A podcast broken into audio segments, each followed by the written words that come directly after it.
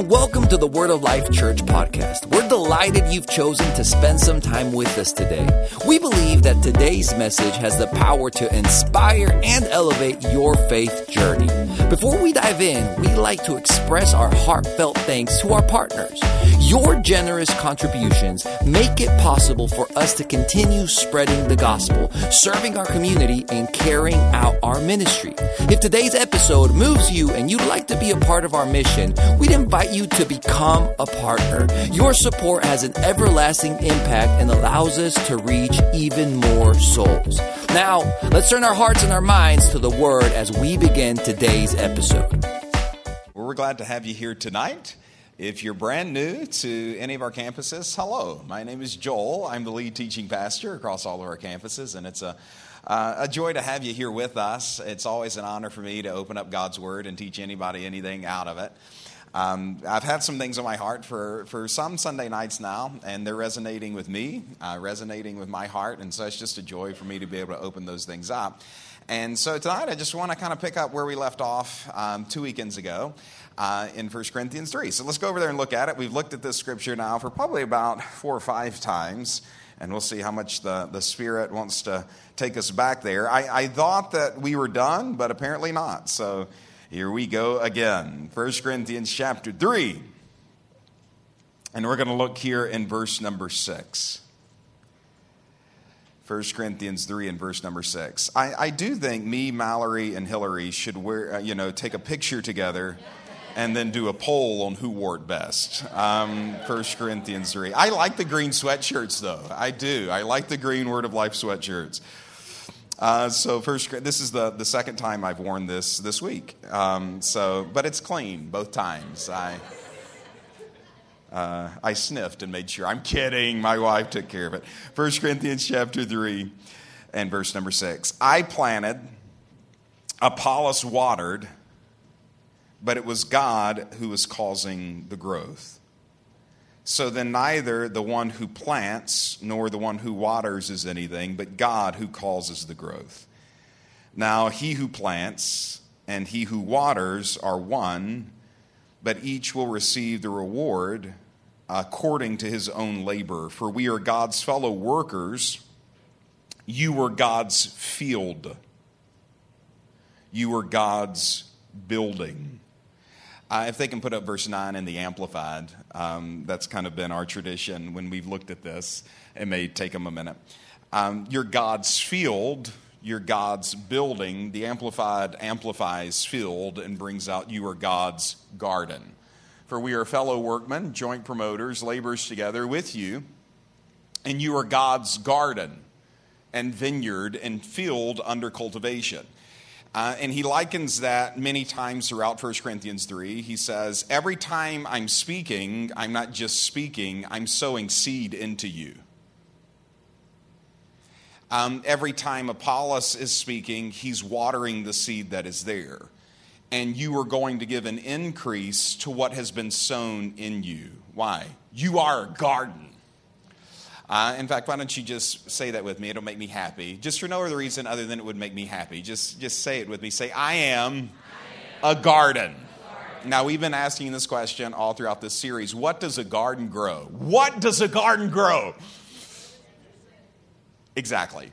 Whatever it is that you put into it. A garden will only grow what's been sown into it. And we said that's why you've been producing what you've been producing is because you are a product of the seed you have allowed to be sown into you. And you will produce nothing else in life other than what you're sowing into you right now. You're a field, you're a garden. Every time you watch something, it's going into you, it's seed. Every time you listen to something, it's going into you, it's seed. We said there's nothing that you watch or listen to that's without consequence. And so the reason why you keep producing the same thing is you keep allowing the same seed to be sown into you. You keep allowing the same people to speak into you.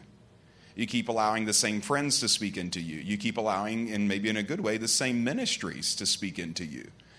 But you will only produce what you allow to be sown into you.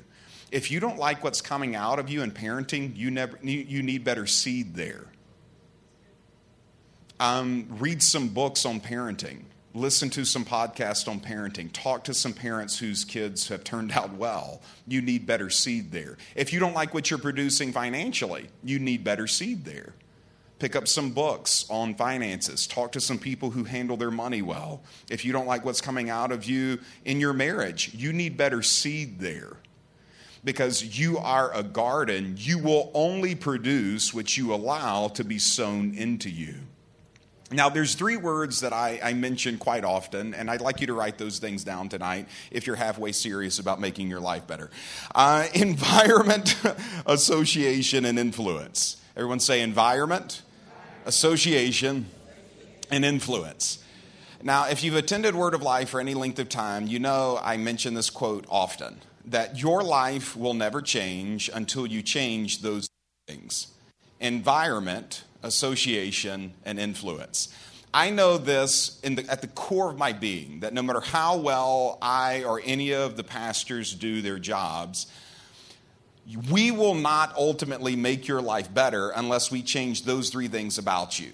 The, the entirety of your life is fighting for those three things environment, what you're around, association, who you're around, influence, who and what you allow to speak into your life.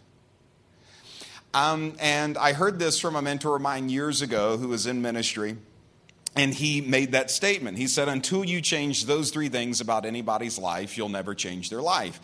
And I never forgot that. And this is why, and I don't say this pridefully, but I just say it with the excitement level that I have. I am pumped up about my future. Genuinely.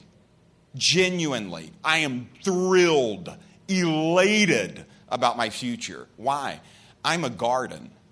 And you know what my future is going to produce? The seed I'm allowing to be sown into my heart right now from my environment, my association, and my influence.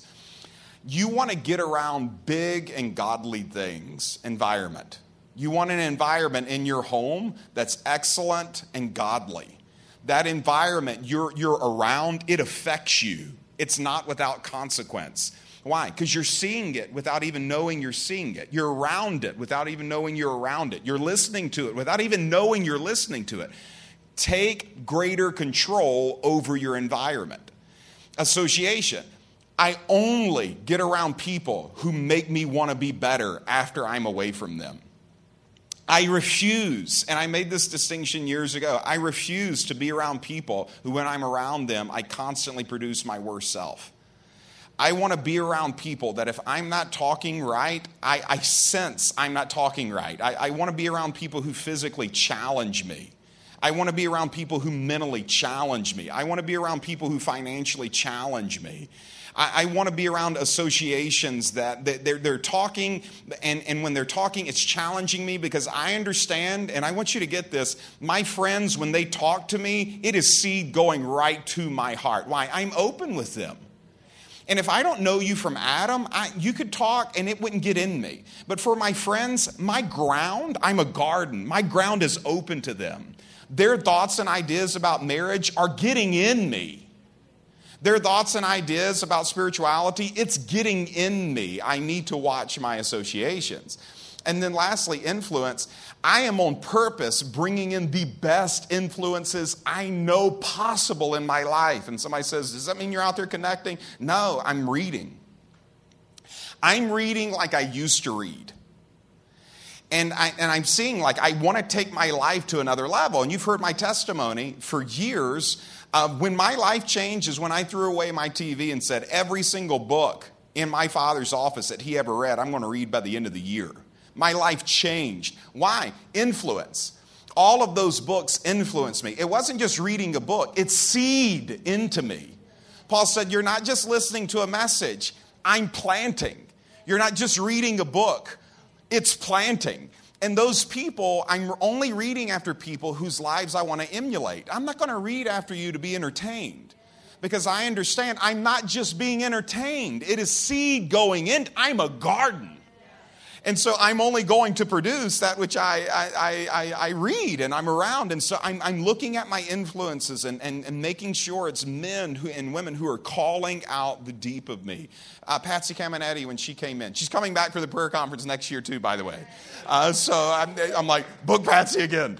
Uh, so out of that, we locked up Patsy. Uh, so, but like when she's here, I, I, I told my wife, I'm like, go get me every book off that book table. Every book. She's like, You already have them? I'm like, I know. Go give them again. I'm going to read them all over again. You need to fellowship with things that spoke to you as many times as possible because sometimes it's seed that just simply needs to be watered so it can give increase in this season. If something speaks to you, water the seed that speaks to you. It's speaking to you for a reason. Why? God's trying to produce it in your life, but He can't produce it until it's watered. Go back to it pay attention to the word that God is trying to sow into you. So I'm pumped up about my future. Why? Because I'm, I'm thrilled with the quality of seed that is going in me. And I know it's going to produce something great later. And I want you to be the same way. Now, I, I could keep building these things out, but I feel like we accomplished this. But I, I, I think the, what the Lord wanted me to go back to this uh, uh, weekend and tonight is, is this. There was a time, and for those of you, most of you who are here, I do see some kids here, but most of you who are here, the, the, the great thing, it's amazing advantage you have right now. You can control your environment. You can control your association. And you can control your influence. And you need to take mass responsibility for those three things. And you need to be looking at all those things and say, Do I want to produce this in my life? Do I want to produce this in my kids? Do I like you have that advantage. But here's what I want to get at. There was a time in life when you didn't. There was a time in life where you could not control your environment. There was a time in, in your life where you could not control your associations. And there was a, a time in your life where you could not control who and what influenced you. And it was when you were a child. And when you were a child, there was much that you saw that you're not even aware that you saw, but it's seed that went in you and you're producing it today. And there was much that was spoken into you that you didn't permit to speak into you, it just did. And your life is a byproduct of those words that are in your heart. There are words that are spoken around you all the time. There are few that are in your heart. And those words that are in your heart are, is going to be what you produce every single day of your life until you confront them and see what God says about those things. But when you were small, you couldn't control if your parents fought or not. You couldn't control what your dad said over you. You couldn't control what your mother did in front of you. You couldn't control your uncle. You couldn't control your grandparents. You couldn't control the music that was played in your house. You couldn't control what you found underneath the bed. You couldn't control what they did in front of you. You couldn't control the fighting. You couldn't control any of those things. But you do need to understand that nothing that you saw and nothing that you heard were just things that you saw and heard your garden. And those things were sown into you. And this is not for you to look at those things and to be like, oh my gosh, I'm in trouble. This is, though, for you to look at those things and say, if I don't go to that fig tree and curse it and say, No man eat fruit of you from here on after, I will produce the same thing in my household because I am a garden. And what happens in, in people's lives is from childhood, you have one of two things happen either generational sin or an inner vow. A generational sin is sin that is from generation to generation. It's, it's a repetitive sin. And it's not because just like a curse came down from one family to another. No, you're redeemed from the curse of the law. What it is, though, is you saw a pattern modeled out in front of you, and you didn't just see it, there's nothing that you see or hear that's not of, without consequence. It's seed that went into you. And all seed that goes into open ground, if it's watered, is produced. And it's often produced through repetition of the same sin. This is why you see people who were abused very often abuse. People who grew up in the homes of alcoholics very often are alcoholics. You go through and you look at all of these types of things that were played out in the lives in front of children. Oftentimes it is repeated. Why? Because you're a garden. An inner vow is the complete opposite of the generational curse. A generational curse, uh, or generational sin, I'm sorry, is sin that is repeated from generation to generation. An inner vow is the opposite of that. And so, an example of this could be you were beaten as a child, not spanked, beaten. And it, that affected you so much from what you saw, from the, the face of your father when he did it. You saw that it went in you. That face, that hand, that word, that grasp, that, that firm hand around your, your, your arm. You felt it. You didn't just feel it, it went in you. It went in you. And an inner vow goes the other way from the generational sin, and the inner vow says, I will never correct my children. And so you see their children getting away with everything because they took the sin and went the complete opposite direction. It so hurt them that they went this way with it. And so you have to begin to, to judge these things as you're an adult. And now that you are an adult, take responsibility for your field. You cannot control what was spoken into you when you were a child, but you can control your field now. And the sooner you deal with the bad seed and acknowledge that's bad seed, that's a bad tr- tree. No one needs to eat from that ever and curse it. People will continually go to that tree and eat off the fruit, and this is the danger of it. And I mentioned this last week. You're not the only one eating from you. Jesus, when he cursed the fig tree, said, No man eat fruit of you from here on out. And it died up from the root. Why? Because many people could eat from it. And for you in your life, if I'm close to you, I'm eating from the fruit you're producing. Right now, you're eating from the fruit I'm producing. If I get around you and I get close to you, I'll eat from your fruit. Your kids are eating from your fruit. Your wife is eating from your fruit. Your husband, your mom, your dad, whatever you're producing now, people are eating from that. And so we need to see, like, if I'm not liking what they're eating or they're eating it and they don't like it, like, I've got to come to that and acknowledge that is something that needs to be dealt with in my life. Uh, now, a scripture that just kept coming up in my heart uh, for this is in the book of Proverbs. Let's go over and look at it.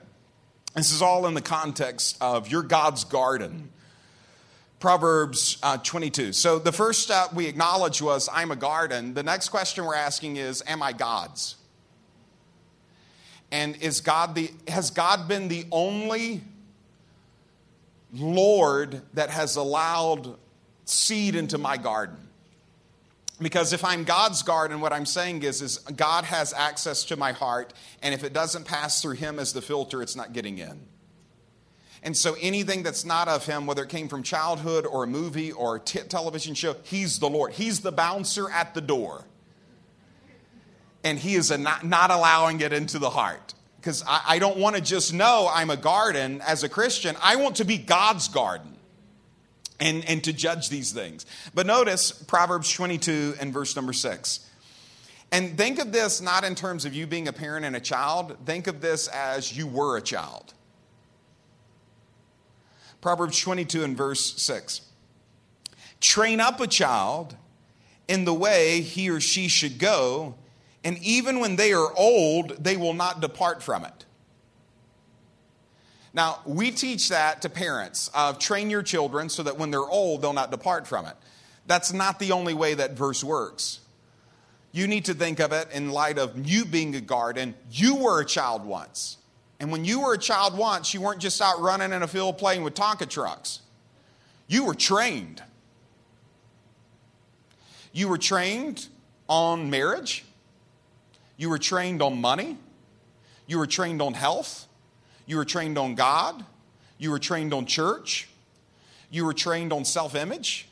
You were trained on what beauty is. Is it a weight? You were trained on that. Where were you trained? Train up a child. You were trained when you were a child. You were trained from conversations your parents were having in the front seat that they just thought they were having a conversation, but little did they know they were training you. Um, when you were a child, whether you know it or not, or whether it was right or wrong, you were trained. And now that you've gotten older, what's happening? Train up a child, and when they are old, they will what? Not do what? Depart from what? The it, what's it? The training you got from where? When you were a child. You had training put in you as a child. And now that you're older, you're living out the training, for good or bad, your parents put in you. And the sooner you come and acknowledge that, because for me, I grew up in the homes of pastors. And so, like, the advantage I had is massive. Um, my mom was a fantastic mother, but she was an even better wife. My father, uh, he was a drug addict before he gave his life to Jesus. Y'all have heard his testimony. But out of that, you don't magically go from drug addict to like perfect husband, father, pastor overnight. And I hope you know that. Like his life was radically changed. He really was supernaturally set free from drugs. Like God set him free from drugs. That night, he gave his life to Jesus and never did drugs again. It's amazing, like a miracle. Uh, but out of that, he didn't grow up. He led his father to Christ. Years later, when he started the church, he led his father to Christ. He brought his uncle back to Christ, or his, his um, um, brother back to Christ, my uncle. All of those things. But there was a lot he didn't know because he had never seen a man. Like my grandfather growing up, I can't ever remember him interacting with my grandmother in like an incredible, loving way. Like I remember him sitting in a recliner. I loved him. I loved him. He's my grand. I loved him. I remember watching westerns with him. Loved my grandfather. But the, the sum of his marriage was he sat in a recliner a lot, and she brought him a sandwich. And that was, and like my grandmother could not ask for a better woman. But like I say that to say, my father didn't have like the best seed in him in that way. And so he knew it. And so he began to take responsibility for it. And it's the same thing you have. I, have said this a lot here recently, but I'm going to say it until it clicks in you. You cannot control the heritage that has been passed down to you. You can't control that. The heritage that has been passed to you, you have no control over. You can't control how they trained you. You weren't big enough to stop it. You can't control the heritage that's been passed down to you. But one thing you can control is for you to understand you're leaving a legacy. And your legacy is someone else's heritage. And I think God, my father, understood like I'm leaving a legacy. But there was a lot of edges that needed to be smoothed. And so, as good as he was at pastoring, my mom was that good of a wife. And I learned how to be a spouse from my mom. Not from my dad. I learned a lot from my dad, but for my mom, I learned how to be a spouse, and it has served me my whole life. She trained me how to be loyal. She trained me how to protect. She trained me how to be a shield. I had a great role model there. For parenting, when, when we uh, had children of our own, I saw there was a lot I did not know how to do. I never remember throwing any type of ball with my father. And I don't say that to bash him. I couldn't ask for a better father. Genuinely, could not ask for a better father. I learned so much about life. I didn't learn that. He didn't know how to interact with kids. Like one of the things that broke my heart the most about his death, he died at 44 when I was 17, is I just felt like I was old enough to befriend him. And then he was gone. And I still I still talk to the Lord honestly a lot about that because he didn't know how to interact with me as a child. He was never around that. He didn't have the training in him. There was no seed in him there. And so when my kids were little, I didn't know what to do with them. So my wife did a lot of the heavy lifting, and parenting. And I regret that to this day. My kids were infants. I didn't know how to deal with that. Genuinely did not know. I'd never seen it. And, and, this is one of the biggest problems with manhood. I can remember back at How 18 when we were there long before Lakeland on How 18. I had a service, and it was one of these services where the Spirit of God was just there, and like He was dealing my heart. Man, I don't want to do that. Like I'm, I don't, I don't know. Like I don't know how to go over. But He's like, do it. And so I'm like, okay. And so I got up there and I'm like, if you're a man here and you have never had another man bless you in the name of Jesus, come down here. I kid you not, 70% of the men came down. And so I invited the other men to come with me and just bless these men in the name of Jesus. Speak over them as sons and fathers of the Lord. Most of us, we've never seen it. So there's no seed there.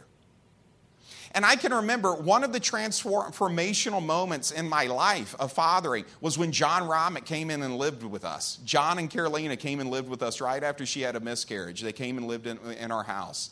It was a beautiful moment of reconciliation for them, but it helped me because I saw how much fun John had with kids. And it was like watching something for the first time. I didn't even know you could have fun with kids like that.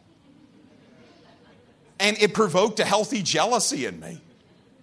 But that's when I started working out with Boston. That's when I made a priority to like really, really play with my kids. That's when I made a priority to like build Legos with my daughter. Like all of these things find their common interest and get there. Why? I had new seed. You are a garden. And so, so many of these things you don't understand. And until you do understand it, you won't confront it. And if you won't confront it, you'll keep eating fruit from it. And so will everybody else around you. But not everything you learned are things you want to emulate in your family or in your finances. Uh, so I learned so much spiritually, but there was some things that I had to acknowledge were not right concerning health. I had to judge those things. And, and all throughout my 20s, I saw my life going in the same pattern as my father. Why? It's not a curse, it's a pattern. I saw my father eat that way. I ate the same way he ate. I saw my father treat physical exercise in a certain way. I treated it the same way. Why? I'm a garden. And so out of that, I emulate what I see. And you know what? You do too. And so you're, you're going to have to really acknowledge some of these things that have happened in your heart and to, to really evaluate what you received in childhood and come and look at that and judge it. One of the biggest things that, like, and I'll, I'll, I'll begin wrapping up with this thought, is there's so many examples of this in Scripture, but the one I want to look at is Jacob in the Old Testament. You familiar with Jacob and Esau? Uh, let's go over and look at this story. Go to Genesis, book of Genesis. And let's look at Genesis 25 and verse 19. Well, for the sake of time, skip down to verse 21. Genesis 25, 21. Isaac prayed to the Lord on behalf of his wife because she was barren. And the Lord answered, and Rebekah, his wife, conceived, but the children struggled together within her. And she said, If it is so, why am I this way? And so she inquired of the Lord, and the Lord said unto her, Two nations are in your womb, and two people will be separated from your body, and one people shall be stronger than the other, and the older shall serve the younger. Well, Esau's born first. You know the story. Jacob came out with his hand on Esau's leg. And as soon as this happens, she names him Jacob, which means supplanter or deceiver. That's his label. And so his whole life, he has had those words spoken into him. And not only has he had those words spoken into him, um, what do we know about those words? They're what? Seeds. All of those words that were spoken into you were seeds. Those seeds will do what later in life? They will produce a harvest. But not only was he, you know, had these words, deceiver, deceiver, deceiver, deceiver, supplanter, supplanter, spoken into him, he also had training in it. Because as soon as he bo- he's born, watch what happens here in verse number 26. Afterwards, his brother came forth with his hand holding on Esau's heel. So his name was called Jacob. And Isaac was uh, 60 years old when she gave birth to them. When the boys grew up, Esau became a skillful hunter, a man of the field, but Jacob was a peaceful man living in tents. Now, Isaac loved Esau because he had a taste for game, but Rebekah loved Jacob. Does anyone see the dysfunction here? Uh, so immediately you see Jacob attach more to his mom. You see Esau attach more to his, his father. This does not produce anything good because Esau is going to pick up very bad habits. And when you even look at uh, you know some of the, the things that rabbis and things teach about um, uh, uh Esau, he not only was undisciplined with what he ate, but many believe he was undisciplined with relationships, which is why in the book of Hebrews, when it's mentioned, he's mentioned in the same context as fornication. He has no mother influence in his life. There's only the strength of man. There's nothing in him that is bringing balance of honor and, and femininity and, and like these types of things around and in him. On the flip side of that, Jacob feels like I cannot be blessed by my father unless I become my brother. And so the only time you see the father bless Jacob was when he wasn't Jacob. He feels like I have to become somebody that I'm not just to be touched and blessed by my father. And I love the Bible because it does not shy away from these things. Why is it here? It's not written for your entertainment, it's written so you can relate to it, um, to help you and not make the same mistakes. Not only not making the same mistakes of a father and a mother, but seeing how to handle it when you are the child. And so Jacob has this connection with his mom. Constantly, his name is reinforced. When he tricks his brother, his brother's like, and that's why your name is Jacob. And he's reinforcing that label. It's because, like, that's what you are. You deceive everybody. And that word is reinforced in his heart. That word is watered. Now, what happens to a word that's in you and watered? It will produce. And so, what does Jacob constantly do in his life? He deceives, deceives, deceives, deceives. Not only is this his name, but he also receives training in it. Uh, go over to chapter 27. Uh, so, verse 1 Now it came about when Isaac was old and his eyes were too dim to see that he called his elder son Esau to him and he said, My son. And he said, Here I am. And Isaac said, Behold, I'm old. I do not know the day of my death. But now please take your gear, your quiver, your bow, go into the field and hunt for a game and prepare a savory dish for me, such as I love, and bring it to me that I may eat, so that my soul may bless you before I die. Rebekah was listening while Isaac spoke to his son Esau. So when Esau went to the, the field to hunt for game, Rebekah said to Jacob, Behold, I, hear, I heard your father speak to your brother Esau saying, Bring me, uh, me some game and prepare a savory dish for me that I may eat it and bless you in the presence of the Lord before my death. Now, therefore, my son, listen to me as I command you. Go now to the flock and bring two choice young goats from there that I may prepare as a savory dish for your father, such as he loves. Then you will bring it to your father. Everyone say training. Then you will bring it to your father. She's training him how to be blessed by his father. And it's wrong. She's training him, this is what you need to do to be blessed, and it's wrong. And he, he walks in, long story short, he walks in the training, and it produces chaos in his family. Not just chaos in his family. After he does this, long story short, he gets the blessing. He, he like, Esau was so hairy, he had to put the goat on him. Like, I, I still wonder. He's like, You don't sound like Esau. He's like, Feel me.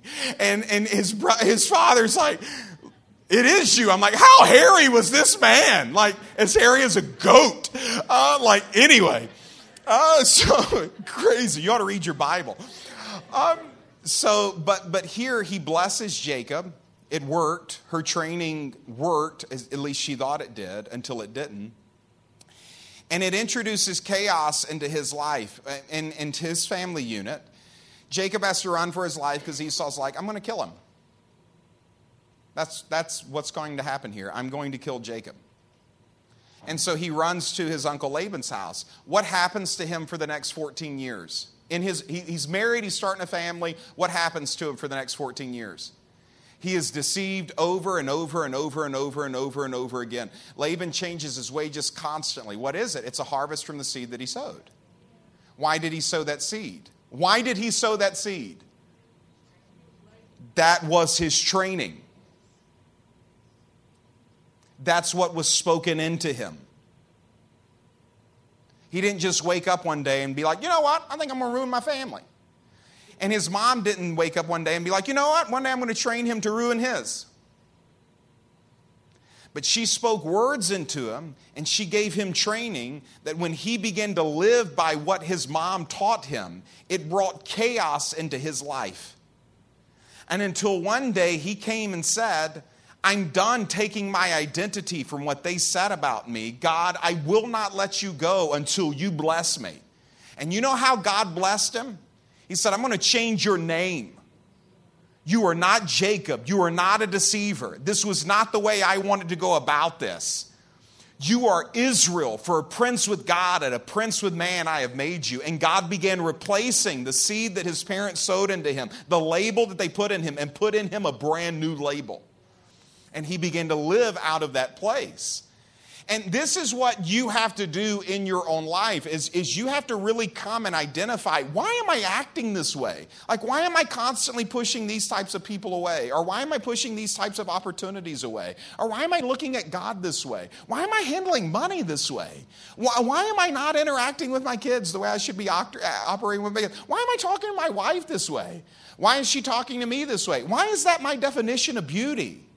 Why is that my definition of acceptance? Why is that my definition of what this looks like? Why, why am I angry? And to come back and realize you are filled, that's why. And at some point, something was sown in you that you absolutely had no control over your environment. You absolutely had no control over your influences. You absolutely had no control over your associations. But guess what? Now, you do. And what you need to do and what I need to do is to get in this and say, God, who am I? And I'm going to wrestle with you until the ideas in here begin to pierce my heart. Because I, I, want to show you something cool real quick. I, I just closed it, but I want you to see this. There was one saving grace for Esau, and it was words his father spoke to him. This was so cool. This blessed me just in looking at it. So Esau's like, What do I do now? You gave him my blessing. Don't you have any more blessing you can give me? And his father's like, Okay. And watch what his father says to him in chapter 27 and verse 39. Then Isaac his father answered and said unto him, Behold, away from the fertility of the earth shall be your dwelling and away from the dew of heaven above. By your sword you will live, and your brother you will serve. Watch this. But it shall come about when you become restless that you will break his yoke from off your neck. You will break his yoke from off your neck. Jacob hurt Esau. Why? He was trained to do it. And as a young man, he's living in the only training he knows. And it put a yoke on Esau's neck. What's a yoke? It's like, I can't go any further than the actions of this person. And his father said, I see that yoke on your neck, but I'm telling you, Esau, one day, and I love these words. Think of the words as a father. As a father, I'm a father and I'm a husband. As a father and as a husband, I have become more aware of the power of my words and the lives of my children and my wife than ever before.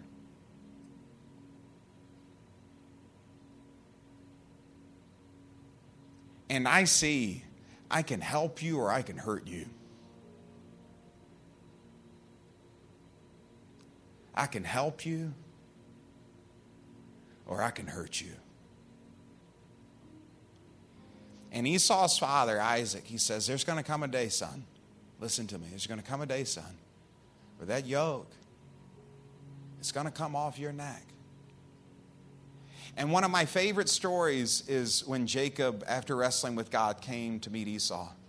Because you see the yoke from off of his neck. And literally, these brothers who have not seen each other for decades are like, weeping and holding each other. And Esau's like, Are these your kids? He's like, Yeah. What this training from these parents did to these boys, but God redeemed it when they took ownership. Are these your boys? Yeah. Is that your wife? Yeah. They, these grown men weeping. And Jacob's like, I'm going to give you like all this because Jacob still feels so bad for what he did. He knows God's shown him, you did wrong by him. And he could have blamed his mom all day long. It's like, I didn't do wrong. I, she's literally the one who dressed me up and made the soup. But I like how he took ownership because you know what? When you're an adult now, you can't keep blaming your parents. You can't control your heritage you can control your legacy. And whether you understand it or not, you're leaving one. And he took ownership with it. And, and, and Jacob's like, I know I hurt you. And he's like, here's all this cattle. I mean, he, it would have made him worth hundreds of thousands, if not millions, in a moment. And Esau's like, I don't want it. He said, I saw I didn't need it for the Lord to bless me. The Lord's blessed me. I don't need any of that. Keep it. He's like, no, no, no, take it. He's like, keep it. These boys rose above it. And you know why? As much as it, they got wrong in this story, I think some of these words, these last words from Isaac into his son, Esau, one day it came about where Esau's like, you know what? It's time to take this yoke from off my neck. I, I don't need this teaching any longer. It's not serving me. It's not helping me in this season. And he was free. And I, I just, I, I want you to really just do a deep dive examination on what's in you. And I want you to ask is that what God wants in me? Is that what God says about me? Is that how God handles money? Is that how God talks to women? Is, is that how God values self image? Is that how God raises children? Is that how Jesus handles sin? Is that how Jesus handles an enemy? Did my parents teach me in, in line with this? Or do I need to come to that tree and say, I'm not eating from you any longer? I'm, I'm wrestling with the Lord to find out a new way. Uh, and I promise you, if you do that and you come to a place of, of humility where you allow this to become an engrafted word into your heart, you will be satisfied with the fruit that is produced from your life. And so will your kids, and, and so will your future wives, and your future husbands, and your current ones. And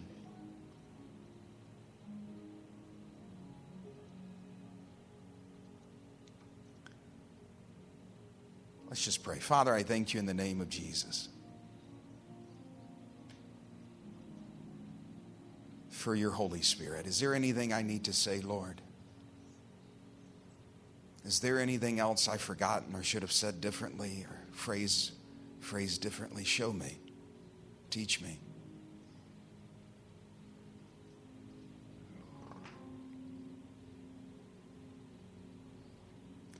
I just hear this in my heart. You are not always who they said you were.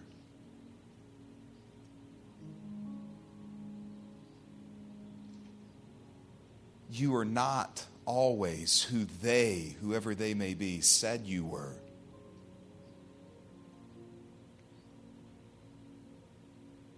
Some things and even some people are mislabeled called one thing by man, but an entirely different thing by God.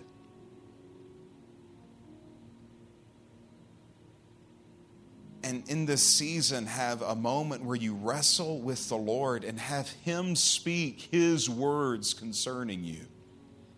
His words concerning how you need to parent and how you need to govern your life.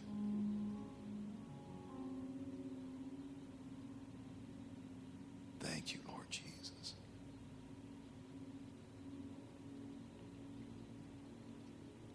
Thank you, Lord Jesus.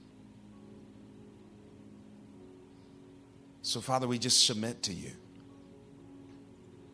We submit to your voice. We submit to your will. We submit to your plan. We submit to your path. We submit to your ways. We submit to your word.